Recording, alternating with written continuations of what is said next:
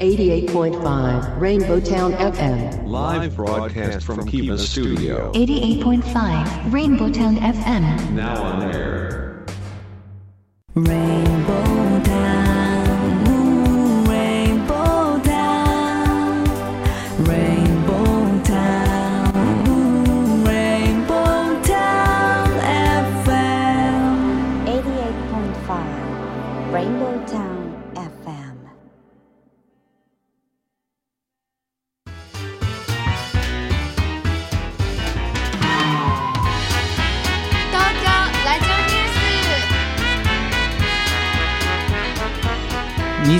2021年2月2日時刻は14時を回りました FM88.5MHz レインボータウン FM をお聞きの皆さんこんにちは東京ラジオニュースメインキャスターの松ピーこと松本哲弘ですパソコン、スマートフォンを使ってサイマルラジオやリッスンラジオでお聞きの皆さん、ポッドキャスト、スポティファイでお聞きの皆さん、こんにちは。東京ラジオニュースナビゲーターの鹿島めぐみです。レインボータウン FM 東京ラジオニュース。この番組は毎週火曜日に好奇心あふれるキャスター松ピーこと松本哲弘さんと個性あふれるコメンテーターでニューノーマル時代の気になる話題を独自の目線で語るニュース解説番組です。はい聞いているあなただけにお送りしますめぐさんはい。今日は2月2日と言いましたのではい。節分ですね。節分ですよ、2月3日明日が立春ということで待ってました春が来る。ね。今日も暖かいですえ、ね。うん、今日もね、はい。えー、とちょっと予定よりは2、3度低いようですけど、うん。もう15度近くはね、回ってるようで、なんか小春日和でね、うん。えー2月2日、立春の前の日にふさわしいという感じですかね。さあ、その今日は2月2日、節分なんですけれども、えーこのね、えー節分を前に、うんうんえーこれ、静岡の菊川市の話なんですけどね、はい。えー新型コロナウイルスの影響で中止になった行事の代わりに豆とお菓子をドライブスルー方式で配る催しが行われたと。なんとドライブスルードライブスルー、来てますねやっぱりね。予言しましたはい。2021年は、まあ、そのニューノーマル時代のはい一つのそのたサービス提供モデルということでドライブスルーというのがうんいろんな業界各界に出ていくんじゃないかって話をはい。予測したんですけど当たりました、ねえすごいですね節分ですよ。うん、当たったのでなんかちょうだい そうでしょうか。じゃあ豆残った豆を。え残ってま豆ですかそうですよねで、えー、とこの2月入りましたので、はい。あっという間の1ヶ月ですねでしたけれども、えーまあ、番組が始まって早い1ヶ月で嬉しい感想もいただいております、はいちょっとご紹介しましょうかね、はいニックネームいちごさんからいただきました。東京ラジオニュース聞きました。内容はビジネスのヒント盛りだくさんだと思いました。地域でやれることいっぱいありますね。あるある情報は何より大事だと強く思います。集める集まる仕組みを考える時ですねと。はいいただきました。いちごさんありがとうございます、はあとニックネーム神谷さんからもいただきました。お神谷さんはい。なかなか松 P さんのようにニューノーマル時代に点在するトピックスを線にして面に広げて庶民に分かりやすく解説解説いただける番組がないのでありがたいです。あ東京ラジオニュースで取り上げた各地域の関連する情報やニュースソースを見れるところがホームページや SNS などにあると良いですねといただきました。あー神谷さんありがとうございますね嬉しいこと言ってくれますね。なんかあげたいですね。ねあげたいですね。豆あげます。そっちですか。豆。記事をあげるのかと思いました。いやいや、あーそうね、あの取り上げた各地のね関連情報とかねニュースソースね、やはりこれはねその後に、まあ今あのポッドキャストでも、はい。えー放送終了後ね、えー今のところあの即日に上げておりますけれども、そうですね。はい。あのそれに合わせてねあの関連する、まあうん。プレスリリースとかあの記事サイト、はい他のね新聞サイトとかウェブメディアサイトありますので、まあ、そこら辺もねご紹介していって、はいはいやはりなんかこう皆さんに使っていただけるメディア、そうねうんなんかそういうのをね、はい目指してみたいかなと思います。はい、えー、いちごさん、神谷さん、ありがとうございま。した。レインボータウン FM 東京ラジオニュース。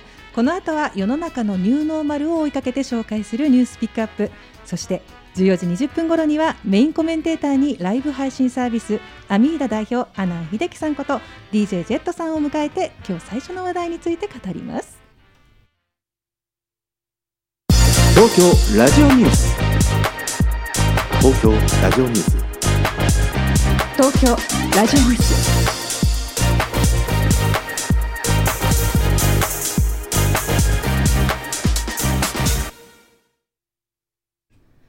レインボータウン FM 東京ラジオニュース。このコーナーでは松 P が独自の視点で取り上げた話題を一言解説します。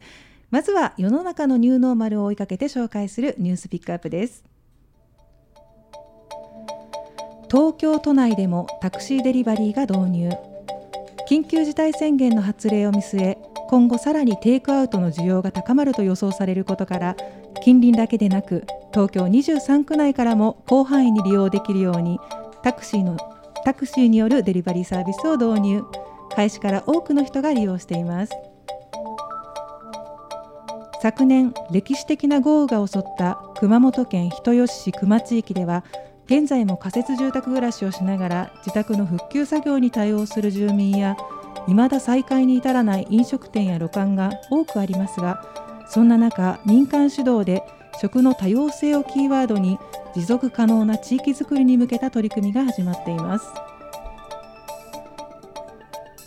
高齢者層のネットショッピング利用率が3割を突破し今回の緊急事態宣言で店頭購入から EC へのシフトがさらに進みそうです。55歳から64歳の EC 利用が6割近くまでかつ拡大し65歳以上の高齢者層も31.2%を超えています。島根県の道の駅赤城高原では災害発生時に熱源や器具を必要としない食品の備蓄を民間企業と協力して行います。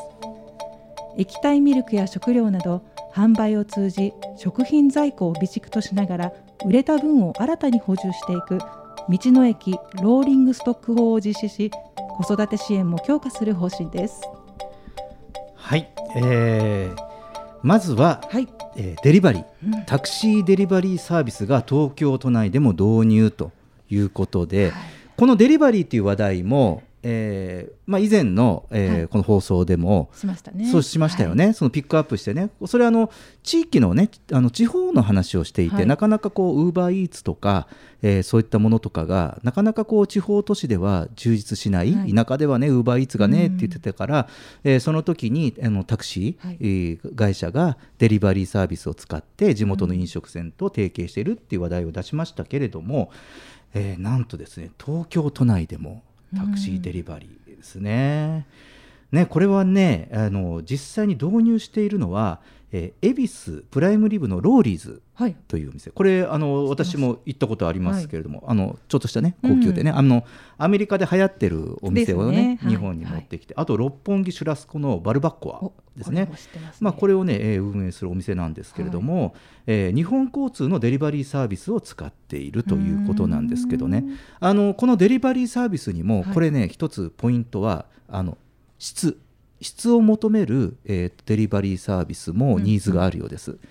あのまあ、あのバイクのデリバリーサービスを使ってねあのやはりタクシーのデリバリーサービスって、うん。運転手さんってタクシーの運転手さんってあのワイシャツにネクタイ、ね、でちゃんとジャケットも着て、あのね、スーツスタイルじゃないですか、はい。だからやはりなんかこう安心してあの届けてもらえるっていうねね。その信用とか信頼とか、うん。なんかそういった部分を担保するということで、えータクシーデリバリーが導入ということですね。ですからあのちょうどそのこういうお店って、まあまあ、いわゆる高級店うんで、まあ、お客様が、まあ、ちょっと言いそうなお客様に対してのデリバリーだからあのなんていうの？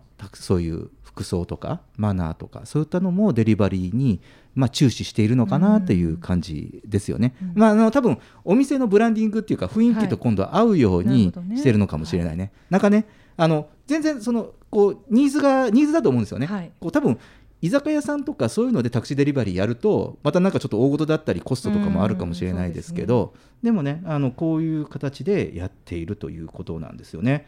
で、えーっとこれね一つはもう一つはこういったお店、はい。恵比寿にあるから、まあ、証券が例えば恵比寿だったりとかってするんじゃなくて今までもこういうお店って六本木恵比寿にあったとしても、うんうん。えーまあ、東京都内、まあ、あとは近隣から来てたと思うんですがやはりその証券を担保してるかデリバリーになるとどうしても近くっていそうイメージがあるじゃないですか。だからその当然そのエリアでうん。こういう事態になるとデリバリーになると売り上げが下がるわけですよね。売り上げが下がるんだけどその分をデリバリーだけど、えっと、広範囲にすることで、えっと、いわゆる今度は、えーベースの、えっと、見込み客のお客様の数が増えていくから、うん。だからそういう形で、まあ、デリバリーになって、えっと、売上機会が低くなっても今度はデリバリーのエリアを拡大することで、えー売上を担保していこうっていうのがこう狙いなのかなと思いまして、なのであのいろんな、まあ、飲食店さんとか、まあ、小売店さんとかが、まあ、今までお店を構えてると証券っていう考え方があったと思うんですが、やはりそのデリバリーとか、まあ、そういったものとかその宅配とか新しいモデルを導入するときに、その自分のお店を構えている証券のエリアっていう概念を変えていくことも一つのヒントなのかなというふうに思いました。はい。えーそれから続いては、えー熊本県人吉ということで、えーこれはですね食の多様性をキーワードに、まあ、持続可能な地域づくり持続可能というと SDGs という、えーワードも出てきますけれども、まあ、ここはね、えー人吉市これ熊地域って、えー去年の夏かな、ね。もうすごくねニュースで名前ねこう出てきたとこですよね。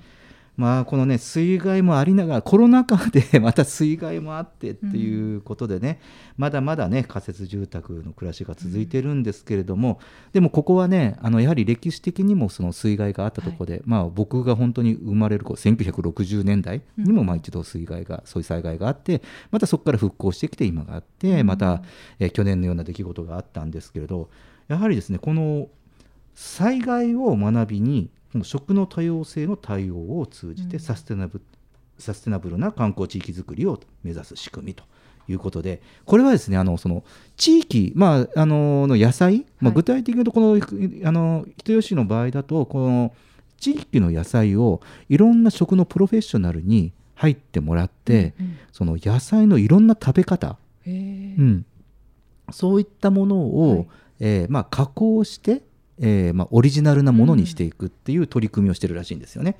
で、えーまあ、着眼したのはここの場合だとやはりその菜食、まあ、野菜を食べようというか、はいそのビーガンとかね、うんうん。えーそういうことです。でもともとはあのーこういうそのハラルうん、こうイスラム教とかそういうハラルの食事とか、そういったものの食品工場が、えーそもそもはこのエリアにはあの地域開発であったんですが、えっと災害で飛んでしまったのね、はい。まあ、野菜が豊富なので、まあ、そういう方々食べれるも食べれないものがはっきりしている方々への食を提供するには、そういうあの地域の産物もありますし、いいんじゃないかと言われてたところなんですがまずまあそういう取り組みで、まあ、ちょっと先進的なというか新しい考え柔らかい考えを持ってたエリアだったので、なかなかそのこのハラル対応の施設はまだまだ復旧がまだまだおぼつかない状態なんですけれども、まずはできることからということで、えービーガンに着眼して地域オリジナル料理をみんなで作るということで啓蒙して、いろんなプロが集まって生産者も加工者も集まって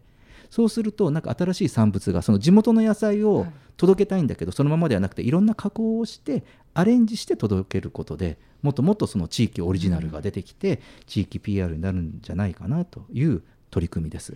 で、えーそういうことで、まあ、その災害が多い地域だけれども、まあ、こういうふうにこう自立型で自分たちでやっていくうその仕組みですね、こういう取り組みの仕組みを作ってその持続可能な地域づくりをやっていこうということで、えーピックアップしてみました。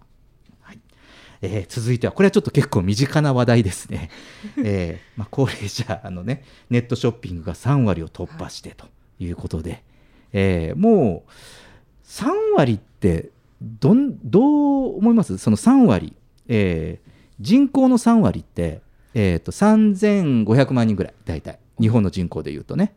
うん、でそのそのい3500万人というと、い、わゆる例えば1都3県で、ね今緊急事態宣言とか言うじゃない、はい。このにこの人口が3500万人なんだよ大体。ああ多いなでしょ？はい。でこの人たちが今地域に散らないようにとかなんかそういう一つの単位で取られてるね、ここが、えー、と日本の人口の約3割を占めるって考えるとじゃあもうその人口の3割が、えー EC になっていると、うん、なるとなんかこう結構他人事ではないねね。あのまだまだ、えーいろんな地域とか日本はですね、えー地方に行くとあの僕時々東京近郊に週末に、うん。えー、と息子のテニスの試合をはい。連れて行くのに、まあ、タクシー乗ったりとかする時もですねまだまだ実は電子マネー使えないところ、うんうん。タタクシーとか、はい。まだあるんですよ。ちょっと東京ちょっと外れるとあるんですよね。なんですがなんかこういうことをこう見ると EC とか電子マネーとか、うんっていうことが加速しそうですよね。本当ですね。うん、海外はね結構もう高齢者の割合というのは実はこのもう倍以上いってます、うん。うんもっと進んでます。あのなんか年だからスマホが使えないとかね。なんかそんなこと言ってられない状態でもうすごい結構せ政府の推進力がすごくってやってますよね。うん、なので、まあ、これはあのいろんなビジネスねやとかあとお仕事やってる方あと物を買う方も、はい。やはりもう EC 利用は避けられないかなと。うん。ということで、えーピックアップしてみました。はいそしてもう一つは道の駅のお話ですね、えーこの島根県の道の駅赤城高原で、えーこれはですねその道の駅を、えーまあ、食料のはい備蓄場所としても活用するということなんですよ。うん。道の駅でね。うんすごい。で道の駅でねあのいろいろあの、まあ、保存が効く食料とかはい。例えば赤ちゃんの液体ミルクとかね、あのほらこういうミルクとか、うん。そういったものも、えー、と販売を通じていわゆる販売するっていうことは商品の在庫があるじゃないですか、はい。商品の在庫を、えーまあこれも売り物なんだけど在庫そのものを常に、まあ、いっぱいにしておいて非常時はあのこれを災害の、えー食料に使っていくという考え方ですね。だから使った分だけ、えー売れた分だけ補充していくということなんですよね。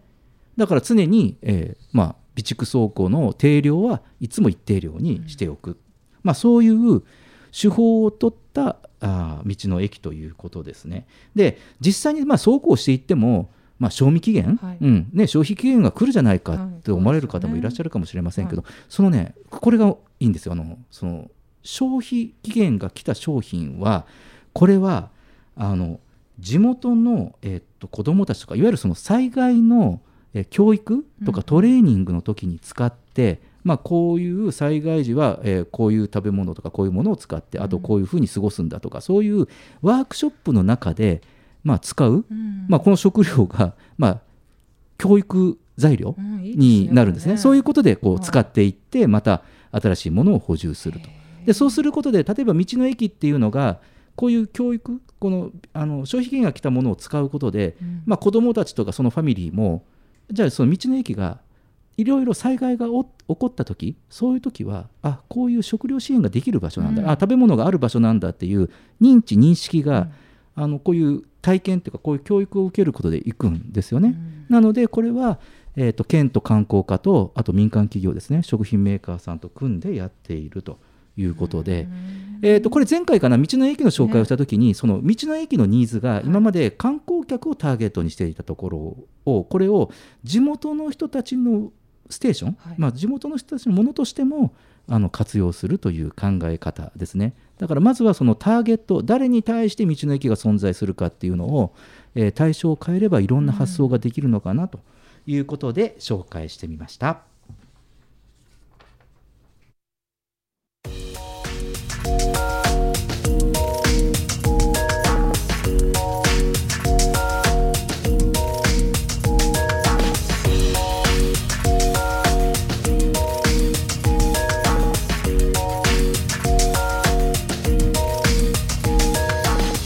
東京ラジオニュース。レインボータウン FM 東京ラジオニュース。今日最初の特集テーマは緊急事態宣言下オンライン体験が都心と地方をつなぐと題してニューノーマル時代のオンライン体験型の観光エンターテインメントについて考えていきます。はい、メインコメンテーターはライブ配信サービスアミーダ代表の阿南秀樹さんこと DJ ジェットさんですジェットさんよろしくお願いします。よろしくお願いします。さあジェットさん、はいはい。えー今日にも緊急事態宣言が延長になるかと。ねいう感じですよね、はうん。ジェットさんの引きこもり期間も。い。これがまた長引いちゃいますはい延長しますよね。僕あのちょうどまあいろんなこうプロモーションとか企業のプロモーションとかもやってるんですけど、うん某大手スポーツクラブさんからですね、うん。えっとこの緊急事態宣言中にやっぱり売り上げがスポーツクラブ8割ぐらいも減っちゃってる状態なんですけあーやっどぱそうなんだ。そうそれで、えっとまあ、会員さんがなんていうんですかね、まあ、大会はしてないんだけど休会してる状態でで緊急事態宣言明けに、まあ、その会員さんたちを呼び戻したいから、まあ、そういうプロモーションをやってももらいたいということで、まあ、あのうちの、えー、と会社でやることになったんですけど、うんうんうん。まあ、そこで今、まあ、温活とか、うんうん。免疫アップ、えープログラムとか、まあ、その密にならないことも大事だけど、まあえーそういうウイルスにかかった時に、えーまあ、発発症しないうんうん。免疫力をうんうんつけるっていうことも大事なので、うんまあ、その体温をこうなんか体温ってこう1度下がるとなんかうんうん。30%白血球の働きが落ちるみたいで、うん。免疫もさ下がっちゃうみたいなんですけど、まあ、そういうのをまあ筋肉をつけることで体温を上げていくみたいななるほどね。プロモーションを、まあうんうん。えー緊急事態宣言明けにやりましょうということで、企業も今動いている状況なんですよね。そうですよね、はい。だからこうね延長で、まあ、もちろんそのね行動制限はあるけど、はい、あのいろんなことをうん。新しく考えていくことには制限はないわけですからね。そうですね。うん。はい。ねいろいろ考えていきたいと思います。はいはい。まあそれでですね今日、話題に持ってきたのは、えーこの緊急事態宣言下の発令地域と、沖縄の宮古島です。えーおえーこの宮古島のサトウキビをつなぐオンライン農体験。うん、でこれはですね今ね、えー旬なんですよ。あの甘さが何があって。何が？サトウキビああサトウキビ、うん。はい。このね今旬なんですって。なので、はいはい。はいこのサトウキビの体験キットを使ったものなんですね、うん。でこれでステイホームの閉塞感を打破してもらおうという農業生産法人株式会社オルタナティブファームの、えーオルタナティブファーム宮古さんの企画なんですね。はいはいはい。で、えーこちらねバーチャルとリアルを組み合わせた体験型の観光エンターテインメントということなんですよ。うん。で、えーざっとねこのサービスの概要なんですけれども、えーサービスの概要はですねサトウキビの栽培から収収穫、あと黒糖作り、うん。で、えーお砂糖を生成する。黒糖から、えー砂糖を生成する、ね、これができるまでの畑から食卓までの全工程を、えー体験型の観光エンターテインメントでやると。なるほど、うん。でねこれはね、宮古島のサトウキビ畑とズームでつないで、えー事前に送付される先ほどの体験キットね、うんうんえーこれを使ってバーチャルとリアルを組み合わせて体験できるというものなんですよね。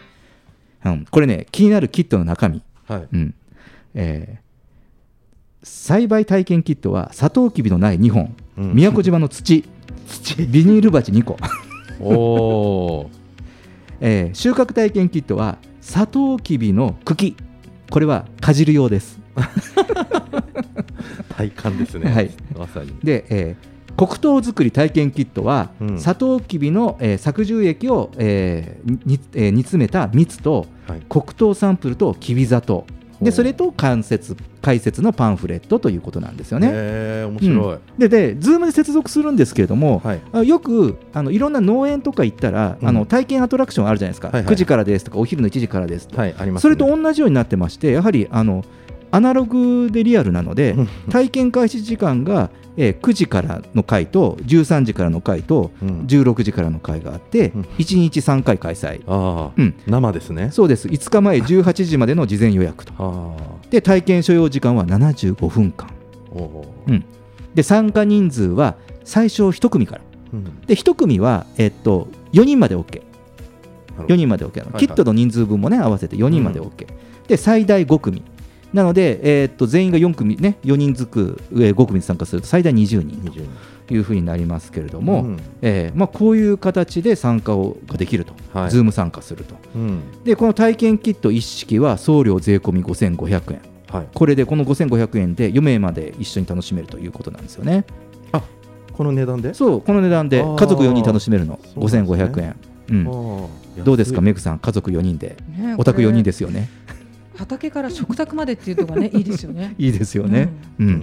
でね今ね私たちの手元にこの体験の様子の写真があるんですけどね、えーそれぞれまずサトウキビの栽培体験ね,、うん。ね宮古島の土を鉢に入れてでこの苗を植えるというね。これもこの苗の入れ方とか水のやり方とかを指導しながらあの教えてくださりながら実際に土の中にねじゃあ大きく育てよって言って入れてあげるそうなんですね。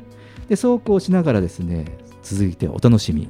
サトウキビの生かじり体験をね。これなんか子供の頃すやってごい憧れでしたよね。うん、そうですね。やりたい。やりたいね。うん。うん。で、えーその次は、えー今度は黒糖作り体験ということでご自宅のキッチンでこれも黒糖作りのアドバイスを Zoom で受けながら、えー作っていくとでそうすると出来上がるのが熱々の黒糖ですね。これを試食すると、うん。まあ、こういう体験がね実際のリアルの体験をこの75分間の中でやっていくということなんですね。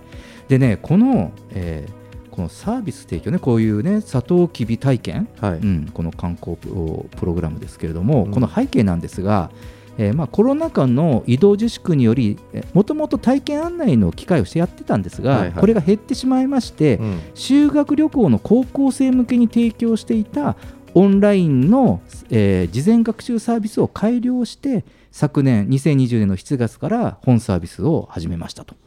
で現在は、えー自社サイトのほかヤフートラベルとかジャランさんとかでも、えー実際にはこれ販売してるんですって。うん。でこのね体験者の方々からの声を教えてもらったんですけれども、まあ、このねサトウキビは梨のようなフルーティーな甘さでびっくりでした。やはりこのなんだろう観光体験、はい。あのほら旅って感動じゃないですか。はいはい。だそういう体やっぱりそういう感動体験もあるんですね。で熱々の黒糖を食べて感動したとかね、うん、で宮古島に行きたくなった、うん。えーあとオンライン体験でもリアルに宮古島を感じられたそうです。うん。うん。で夏休みの体験に子どもの自由研究にぴったりなどの声が来ているということなんですよね。これはいいね。ここまで、うん。やっぱりあのーまあみんな今ゲームとか流行ってるけど、うんうん。これその体験体感っていうのは結局味覚とか、うんうん。あと温度、熱熱々うんうんうでん。感動したとか、あと匂いとか、まあこういうなんていうんですかね、えっと五感うん。が、をなんていうかこう共有できるようになるには、うん。やっぱりあのななんていうかなオンラインだけじゃダメで、うん。こういうアナログな、えーなんていうんですかね、サービスうん。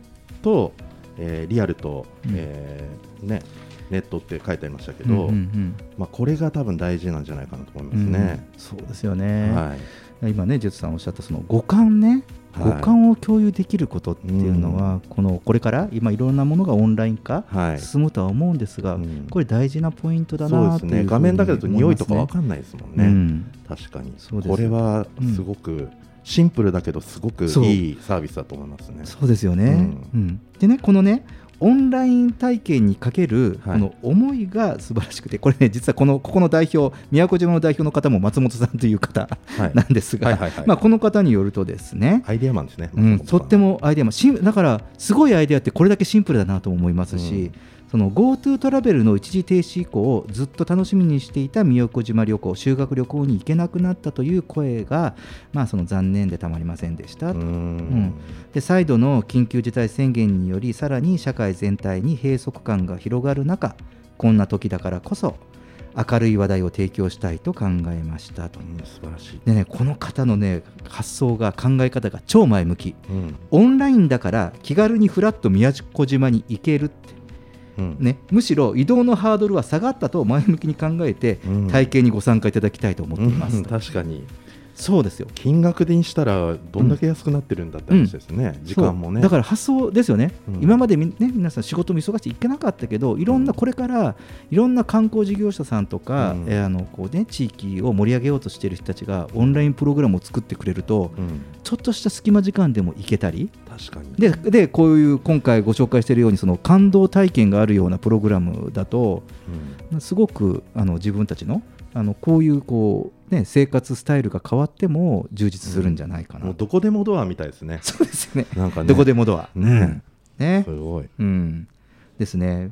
なので、まあ、こういうふうな考えなんですけど、あの、以前、あの、ライブ配信のテーマの時に、アナログが大切って、あの、釣りの話題で、ジェットさんが、はい。ね、釣りのコンテンツを提供するときね、そうですね。言ってましたけれどもね。そうそうそう、ん。これね結構まあいろいろオンラインまるまるっていうのいろいろ考えたんですけど意外とあの周りの人に話して好評だったのがこの釣りで、まあのなかなかやっぱ釣り船とかもすごい減ってるお客さん減ってるみたいなんですけど、うんうん。まあその地方の人も仕事がないから、うん。でも、えー画面上で釣りのポイントじゃあ今日何釣ろうかなと。どこ行こうかな、長崎行こうかなとか 探してで、えーじゃあイカを釣ろうかなとか、えーっていうのを、まあ、画面上でこう行くと、うん。その、えー本当に現地にいる方があの 船出してくれてとかポイントにこう釣り糸垂らしてくれてみたいな。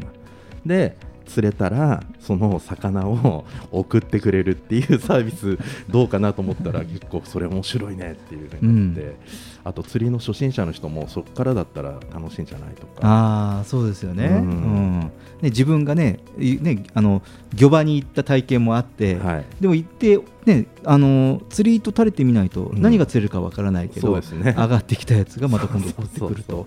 釣れないこともあるかもしれないですし、うん。長靴が釣れちゃうこともあるかもしれないですけど そうですね、まあ、それも体,、まあ、体験っていう感じですかね。はい。そうですよね。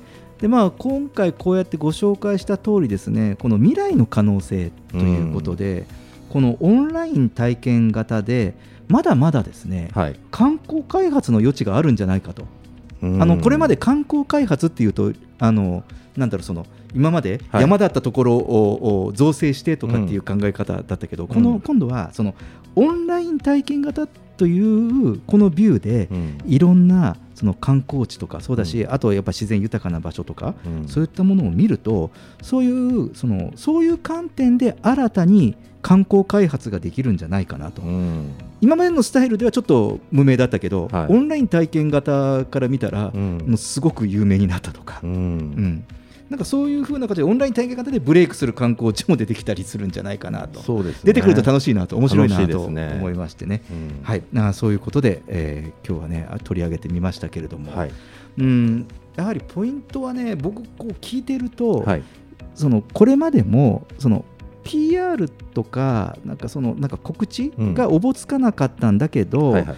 あのまあ、知る人ぞ知るとか、うんあのその観光地で、えー、と体験、まあ、本当になんか収穫一緒にしませんか？みたいなレベルのところから、うん。なんかそういったところをはい。やっていったところは、うん。すごくこういう観光コンテンツ観光開発にとってもいいんじゃないかなと思うんですよ。うん。そうですね。何がなかなんでかというとその体験してもらいたいというその思いの玉があるから、うんベースのモチベーションがうん。あるから、なんかそのちょっとそういうのをコンテンツ化したり、うん。あと IT とかデジタル技術が長けてる人が、はい。えー参加して手伝ってうん。あげると、なんかそのその人たちの思いをうん伝えてあげられるじゃないですか、はいはい。今こうやっていろんなところにこう情報が渡っていくから。そうですね。うん、でだけれども、なんだろうその手段を持っている人たちがあじゃあこれを開発しようって、うん。えーやってもその元のベースの思いというか、うん。なんかそういうそのその土地へのはい。愛着だったりとか、作っている生産物への、うん。うんすごくあ思いとか、うん。なんかやっぱりそうしたものと組んであげると、すごくいいものが出来上がるんじゃないかたな。だオンラインでこう会話するだけじゃなくてなんか一つ何かをね加えることで例えば前伊沢温泉行って言われてましたけど、うんうん。足湯セットみたいなのが送られてきて 例えば洗面器でみんなでこうやって足湯をそのこう温めて しながらこう喋る2リッターぐらいかなんかごねなんか4リッターぐらいペットボトルで、ね現地の温泉が送られてきて、ね、温泉が送られてくるとか、ね、そういうのも面白いかなと思います。あそうですよね、はい。うん。でそれでまあもう一つねそういうの送ってきて今伊沢だったら、じゃあ同時に伊沢グルメセットみたいなのも一緒についてきてね。ね。みんなで足を入りながら、うん。まあ、地元のお酒とか、うん。食べ物をねね。そういうのを楽しむとか、はい。あそういうのもあの一つの企画としてねね面白いですね。現実的でいいんじゃないですかね。はいはいはい、えージェットさんここまでありがとうございました。ありがとうございまレインボータウン FM 東京ラジオニュース。今日最初の特集テーマは緊急事態宣言下オンライン体験が都心と地方をつなぐと題してニューノーマル時代のオンライン体験型の観光エンターテインメントを考えてみました東京ラジオニュース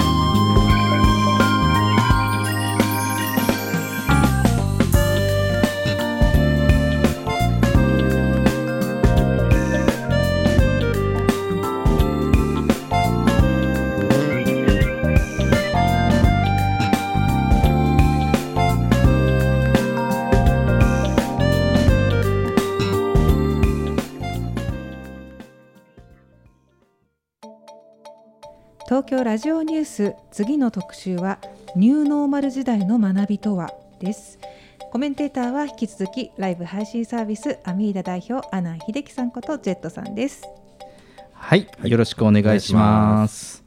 えージェットさん、後半は、ニューノーマル時代の学びということで、はいまあ、教育について話をしたいと思うんですが、まあ、ジェットさん、はいはい。我々が教育を語るとはですね、本当ですね。こんな我々が、はい。まあ、時代が来たかなという。そうですね、まあでも10年後、20年後の未来を変えるには教育が大事ですからね、はい、そうですよね。はい。まあ、我々あのちょっとねちょっと変わったあの教育経験というか教育を受けたのか受けなかったのか。あ ちちょっとねちょっと世の中の人とはちょっと違う感じで育てますからね、うん。はい、ですが、まあどうですかね。僕こういうコロナの時代になってるじゃないですか、はいはいはい。でまずコロナの時代になって、うん。えっと、いろんなことを仕組み化しようとしてますよね。うん。今僕その仕事でもそうだし学校もそうだし仕組みを、ですごく、えっと知恵っていうかその IQ が高いことはやってるなと思うんですよね、はい。論理的にね、うん。ちょっとロジカル、はい。超ロジカルでなんかその部分ってあの今のそれこそ今の若い人たちってゲーム世代だしこう論理的に動けたり、ん。あのプログラミング思考っていうんですか、そういったものもねあのそのチーチーク、うん。あのシル育とかもだんだんこう整備されてるし発達してるから、はい。すごい長けてきてるのかなって思うんですけど、はい。まあ、片やですねその中で、えーそういう仕組みが出てくる中で、えーこういろんな作業とかタスクとかこう処理ではい。追われる人も増えてるんじゃないかなってすごく僕感じるんですよね。あの両極端になってるでも割合は圧倒的に仕組みを作る側の人と,、えーとまあ、こう考えていろんな一応考えてる発想の人と,、えー、といろんなことをこう処理の処理能を多く使ってる人の割合っていうのは、僕は処理能の割合の方が多いと思うんですよね。比較的我々は仕事柄あのなんかこう発想していく、い、ろんなユニークなことを出す人たちに囲まれてるから、うんうんうんあの自分たちの周りでの割合は感じないけれども、世の中ではなんかとてもそんな感じを受けるんですよね。いわゆるそのパターン脳になってくるのかなって。うん。ですかね。だからなんかこうないものがあってであるので、そういうそのほらキングコングの西野君だったり堀江門とかまあその賛否両論あるんだけれども、なんかこうそういう人たちにその魅力を感じたりなんかこうなんだろう関心が向いてしまう、うん。彼らの一挙手一動足がっていうふうにも感じたりもするんですけど、まあ、常識って言われてたものをこう、うん。本当にそれって合ってたのかとかもう一回振り返らなきゃいけないかもしれないですよね。うん、そうですよね。なんでどうでしょう。あのほら情 SNS もあるし情報もたくさんあるから、だからえーっとなんかこう発信もできるじゃないですか。はい。発信もできるんだけれども、なんかこういざなんだろうこう本名とか名前を自分の意見ですって言って、うん。そこを出しているコメントになると、はい。圧倒的に少ないじゃないですか。ああそうですね。匿名になるとバンバン書くけど、うん。っていうことだったりもするし。でもコメントもどうなんだろうね。なんかこう丸とか×とかこう正解、うん。こいつはいいとかこいつ悪いとか、うん。なんかどうしてもそういう決めようとする議論にいっちゃうのかなって思ったりもしますけど、はい。うん、どうどうですかねなんか僕なんかあのなんだろうこう正解のない議論をたくさんしてもいいのになとかって思ったりもします。うん。まあ、僕らがちっちゃい頃の教育っていうのは、まあ、うん。やっぱりせそのインターネットがなかった時代だから、うん。まあなんていうんですかね。えっ、とまあまあ、テレビとかも同じ番組を見て、映画とかも同じ番組を見てその話題をしたりとか、うんですね、うんうん。で、まあ、同じ教科書。うん。で、まあうん、いろんな公園のおじさんに怒られたりとか おばあちゃんにピーマン、ね、食べると頭良くなるよって教わったりとか、まあ、そういう感じでしたけど、うん。今ってまあインターネットで情報もたくさんあるんで、うん。まあ、どんどんその大きいコミュニティからうん。ちっちゃいコミュニティにどんどん変化していって、例えばじゃあアニメ好きが集まる、うん。でもアニメだけじゃなくてこのこのアニメの好きな人、もっといくとこのアニメの中のこのキャラクターが好きな人って言って、その人たちが集まる。そうするとどんどん小さいコミュニティになっていって、うんうんまあ、細分化されていって、でまあ、そうすると今度、まあ、アニメではこの子だけど、うん。食べ物になると,、えー、とこっちの、えー今それこそいちごが好きとか、うんうんいちごの中でもここのいちごが好きとかっていう、同じ感覚の人をこうが一緒になっていく、うん。そうすると、まあさまあ、細多様化細分化と多様化っていうのが自動的にうん。されていくんで、うんうん。まあ、なかなかこう新しい情報を入れるっていうのがどんどん難しくなってくるのかなっていう感じはしますね。そうですね、はい。でまあ今まではこう若い人を中心に SNS って言ってたけど、はい。まあ、やはりこう我々世代までも、はい。やはりこう生活の中心とか情報の、うん。えー取ったり出したりするもとに、はい。SNS は身近にあるわけで,、うん。でそうするとそのやはり SNS を気にしすぎてですね、はい。なんかこう今ジャスさん言ったように細分化なんだけど、うん。これってその実はこう中心化していくんですよ、うん。なんか似てきちゃうんですよ、うんそのうんコミュニティの人たちきっと、うん。そのなんだろう思考もそうだしはい下手したら着てるものもそうだし、うん。言葉遣いもそうだし、でなんとなくそこがさっき言った通り個性って言ってるんだけどでも個性なのかなって、うん。もっと個に細分化した時に、うん。なんかもうほら自分の好きなことに注力できるわけじゃない、はいはい。で自分の好きな言葉を選んだりすると、うん。例えば関連するワードで、うん。あの SNS もそうだし検索とかもいろいろウェブサイトとかも、うん。自分の思考に合ったものがどんどん見せられていくわけでしょ、うん。そうですね、うん。だからあのどんどんどんどんそこにフォーカス当たって全然もしかしたら全然違う世界がうんあるかもしれないしそこに可能性があるかもしれないところの可能性を狭めちゃう可能性のチャンスはうん。かえって情報がたくさんあるようで、うん。こう小さくなってきてると思うんですよね。うん。でとってもなんかこうそれってそのそもそもが、なんだろうこう中央市場主義になるとやっぱりこう細分化すると、うん。あのなんだろうコントロールしやすくなるんですよね。うん。であとされやすくなるんですよ実は。はいはいはいあのその思考に合ってるものはあ私の個性だとかと思うんだけれども、もしかしたら未知の可能性があるかもしれないし、でそこにリアルがあってなんかその理由がないけどここに行ってみようとか、あの例えば旅行旅先でもなんかなんかこっちの道が良さそうなんだね、うんと思ったらあるあの全然違う、うん。出会いがあったりとかすることもあるし、うん。あと本とかでもあの本屋さんって自分のとテーマと関係ない本でも、うん。いろんな本がありますよね、はいはい。だから普段とは違うところをちょっと通ったり目的の方に行くところでもいろんなものがあるから、うん。行くとちょっと目にしたものとか、うん。ふと手に取っまあそれがたちょっと紙の良さですよね。本から人生が変わることだってすごいあちょっるし、と検索とは違う本屋さんに行くとこう目に入ってくるし、ねうん。視覚で入ってくるから、うん。自動的に入ってくるとかそうですね。僕なんかあの母子家庭だったんで、うん。ちっちゃい頃あのお出てったお父さんが置いてったラジオうん。だけこう聞いてると、まあラジオから聞こえてくることって結局なんか別にそれを聞きたかったわけじゃないことがどんどん入ってきて、まあ、そこが勉強になったり、うん。なんかそういうのってやっぱ、なんですかね選択しないなんかうん。ところに、えー教育っていうのもあるかもしれないなと思いましたね。そうですよね。そう言われてみるとうん。確かに、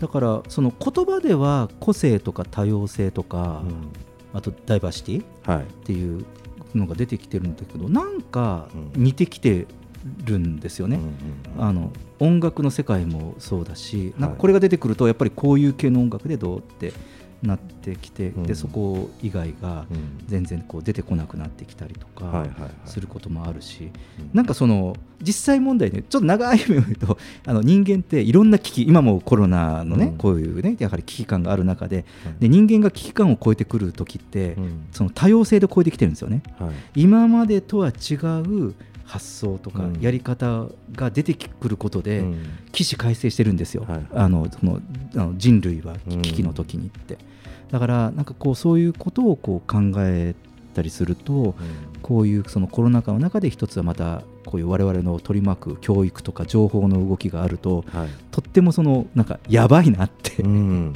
いう気がすごくしてるんですよね。でそもそもがその日本の場合だとちょっと欧米と違ってその教育自体が、そのあのディベートとかがないから正解至上主義じゃないですか、うん。解を求めるう人が優秀でこれまでと優秀で、はい。それで成績が取れるから、うん。やはりいい学校に行っていい会社に行くっていう流れじゃないですか、うんうんうんうん。だけれども今の多多様性の時代って正解が何かがわからないし別に正解を求めるんじゃなくて自分の考えをちゃんとあのいろんな状況とかこういう理由とか、はい。なんかそういったものをそれは論理づける、うん。ちゃんとエビデンスも持ってくるし、自分の考えも相手に伝わるように整理しなきゃいけないし、でもそれはオリジナルのこ回でいいはずなんだよね。はいはいうん。なので、なんかこうそういうことがあの世界全体見るとこう教育も含めて、欧米の教育はそっちなんだけどその日本っていまだにその制度が変わってないからさ、だからなんかこういうふうな状態コロナの状態になると、より日本人はやばいなと。ー。こもってくるともう情報が狭い中でやってくるから、だから例えばさそのコロナのこととかウイルスのこととかさ、なんかそういったこともちゃんと勉強しなきゃいけないわけだよね。その、はいはい。なんか聞く情報だけじゃなくて、うん。ウイルスと細菌は何が違うんですかとかさ、なんかそういうこととかさ、それだって自分を身を守ることじゃない。はい。だからなんかこうそういうなんか勉強のための知識ではなくて、やはりその物事について自分の考えはなので自分の考えはこうですとかっていう、なんかそういうことがすごく求められる時代に、この先我々今ニューノーマル時代の、うん、学びとか教育とかっていうのをこう考えるとそうなるんじゃないかなと思うんですよね。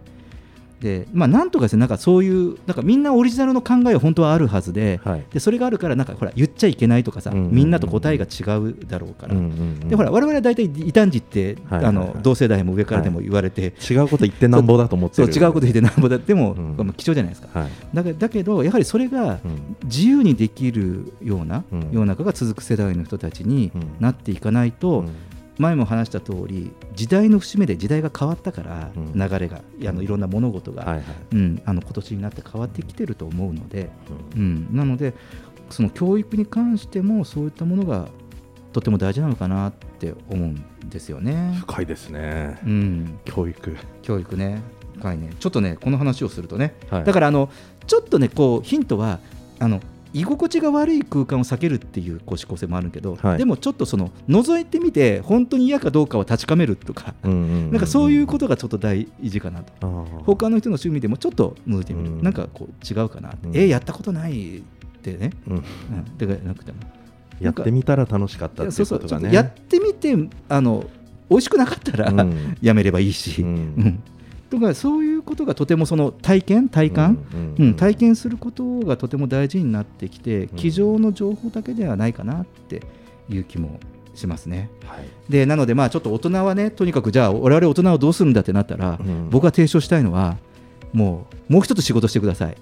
あの経済のためだけだだけじゃなくて、そのやはり自分のいろんな人生の可能性のために、えー、と僕はもう一つ、えーサイドワークでもいいし副業でもいいし、例えば農業やってみることもあるだろうし、うん。まあ、いろんな学校の先生やるとかっていうのもあると思うし、はい。なんかそんなことをその人間環境の動物なので、あのまあ、年をいっているとそのその環境に身を委ねてみたりとかってすることはとても、えーこれからの、まあ、本当にあの人生の学びとしては貴重なことなんじゃないかなと思ったりしますだから体験学習が大事なんだろうね大人も子供もこれからって。ああなんかそういうのをサービスであったらいいですね、ねいろいろね。うん、で今日はね前半もねその体験型っていううんありましたけど、やはりそのどう体験するかっていうのは一つのキーワードかもしれませんね。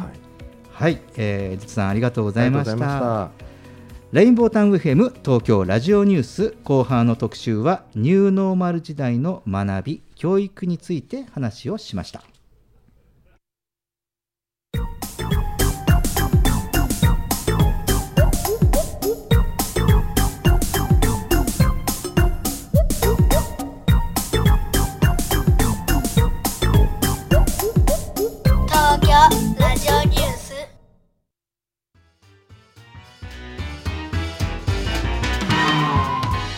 はい、えー、もうエンディングです、みゆきさん。はい、ありがとうございました。